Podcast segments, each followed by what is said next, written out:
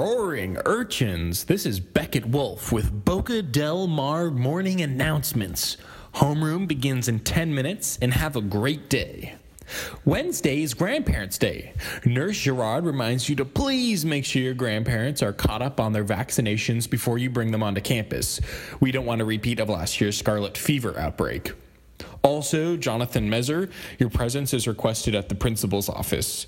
Your mom is here to pick you up because your fish died. Not the green swordtail, but the freshwater angelfish. We offer our condolences. A new change in the cafeteria this week after a narrow legal victory by the Boca School Board. Wednesday lunch will once again be referred to as cheese pizza and not pseudo lactose bread based substitute with a tomato like flavored sauce. Birthdays this week Suzanne Choi, Vice Principal Brown, and my little brother Gordon, grade 10. Uh, he's actually turning 8 this year on account of him having skipped many grades. Our whole family is so proud of him. Happy birthday, Gordon. This week also marks 10 years since Vice Principal Brown began her evil reign over our school. The Drama Club will be hosting a reenactment of the violent coup that led to her ascent during third period in the auditorium. Let's get to this week's top headlines from the Boca del Mar Gazette. In a closed door teacher meeting, the faculty senate ruled 10 to 1 that chewing gum and playing thumb war do not count for PE credit. An op ed this week Darian broke up with me two weeks before the fall dance, and 10 other reasons why he's the worst human in the world. And finally, book review Don't Believe the Hype What Really Happened When I Broke Up with Cecily Before the Fall Dance, a memoir by Darian Brooks. And now a few words from the 10th grade life sciences teacher, Mr. Humboldt. Everyone listen up because I'm only going to say this once. Whoever has been entering the science room after hours and taking the class gerbil out of its cage in order to dress it up in various cabaret and burlesque style outfits tailored perfectly for a small rodent needs to stop immediately. As you all know, Rosie the gerbil was a rescue, and these outfits trigger post traumatic stress flashbacks to her dark days before she joined the Boca High community. This behavior is not funny, and poor Rosie is now in a state of utter and complete shock after what appears to be multiple late night visits from twisted rodent fashionistas. Now, even the slightest whiff of lace or the tiniest glimpse of a high heeled boot will send her reeling back to those dark, cold nights in the rat hole cabaret where her name was still Aubrey Jane and she had to be up on that stage for hours under those harsh spotlights performing high kicks and tutu twirls for the lascivious pleasure of the after hours rodent clientele. How they would leer at her, how they would drool. This behavior is despicable. And if you have any desire to go on the 10th grade class trip to the laser tag arena in Armentown, then you must cease all gerbil related fashion production this instant. If you don't, I will start performing random backpack checks at homeroom period for needles, cloth, and tiny mannequins. You have 24 hours.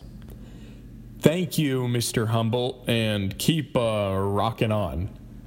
Class President Alastair Mephisto has asked for a moment to issue a brief reminder about the dress code. Alastair?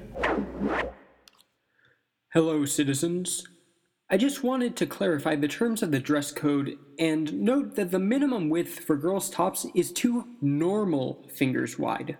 You can't just expect us to measure the width of your spaghetti straps using any two random, abnormally thin fingers you brought from home.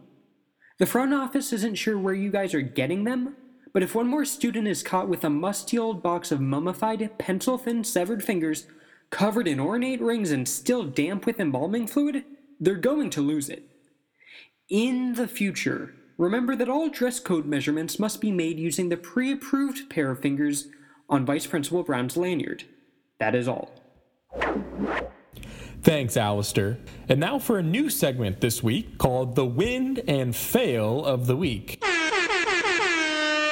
The Win of the Week. Alexis Wagner, grade 11, was awarded the Boca del Mar Junior Citizen of the Year Award for her work spaying and neutering the local wild guinea pig population. Congratulations, Alexis. The fail of the week. PE coach Sarah Wu broke her leg after falling off the monkey bars while trying to demonstrate the correct form for a chin up. Get better soon, Miss Wu. Now to sports. Normally we'd go to Lucas, but he's feeling sick from the cafeteria cheese pizza. So here's Arnold from the drama club filling in for Lucas. Finally, my time in the spotlight. Always the understudy, never the lead. Well, ha! Look at me now, Uncle Randolph. Who cares if you were in a community theater production of Come From Away in Agoura Hills? Ahem. It is I, Lucas Marsh, and I am a lover of sport in all of its many forms the crack of the boot, the swing of the bat, and the thwack of the ball. Score, goal, that's an ace in the hole. Aside. Okay, Arnold, calm down. Don't blow all your energy right away. Here's your big part. Girls soccer lost to Springdale in a close game with a score of 3 to 2. Boys rugby tryouts are tomorrow on the upper field after 8th period. No experience required.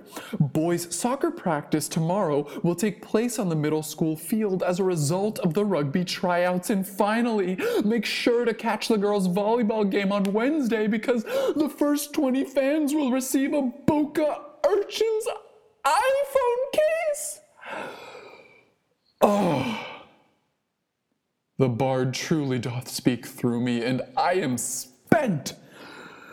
As always, I am Lucas Marsh, and together we achieve the extraordinary. Back to you, Beckett. Thanks, Arnold. AV Club salutes our comrades in the theater community. Solidarity forever, brother. Now, Principal Maffei has asked me to read the following statement. Students, we see you and we hear you. After you delivered administration a petition with over 300 signatures, we're proud to announce that the soda machines will now carry slop.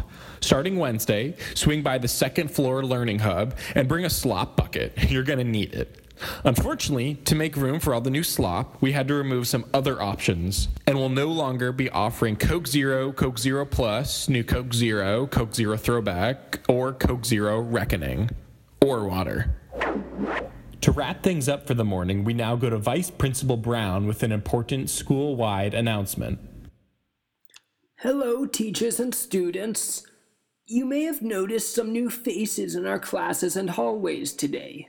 I'm excited to invite into our community, for the foreseeable future, a number of transfer students who will be temporarily joining us from Dr. Calamatroid's Academy for Talented Tweens. You know, the one upstate. As you perhaps saw on the news, Dr. Calamatroid's Academy was burned to the ground by the Shadow Ravager over the long holiday weekend.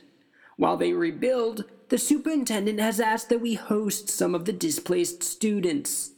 I'm sure we're all eager to show Dr. Calamatroid's talented tweens that old Boca Del Mar hospitality, but before that, I just wanted to lay out some ground rules. Firstly, do not touch the talented tweens. I repeat, under no circumstances should you touch a talented tween. Dr. Calamatroid was supposed to send me a list of which tweens are radioactive and which are just having a rough go at puberty, but he's obviously got a lot else on his mind right now. So until we can get this all figured out, avoid any and all physical contact with the transfers. Second, if a talented tween asks you to psychically meld with them, do not agree. Dr. Calamatroid was very clear on this front. I know we don't normally do psychic melding here, so think of it like the lice outbreak last winter. But instead of having to shave your head, you'll be driven mad with forgotten knowledges and, and accursed formulae of civilizations long since turned to ash. Little Mikey Pebbings melded with the tween on his bus ride this morning, and Nurse Gerard says he now perceives the passage of time less as a straight line than as a sort of concave disk. As you might imagine, this has made it very difficult for him to attend class, let alone understand cause and effect. Third, do not agree to join any of the tweens on a quote unquote mission. It's my understanding that groups of five or six tweens will sometimes join forces to do a mission, which can involve anything from, oh, stopping a runaway trolley to imprisoning war criminals in the nega dimension. This is all well and good, but for students who lack the tween's special talents, the mortality rate on these missions hovers somewhere around, oh, 97%. Tweens may try to peer pressure you into quote unquote suiting up to join them, but if they do, just recite this handy rhyme I'm a normal boy or girl, no wings or spikes or fangs. So if I'm asked to do a mission, I'll kindly say no thanks. I trust you all will respect these guidelines for as long as this situation lasts. Together, I'm sure we can make this a positive and productive community for us and our guests.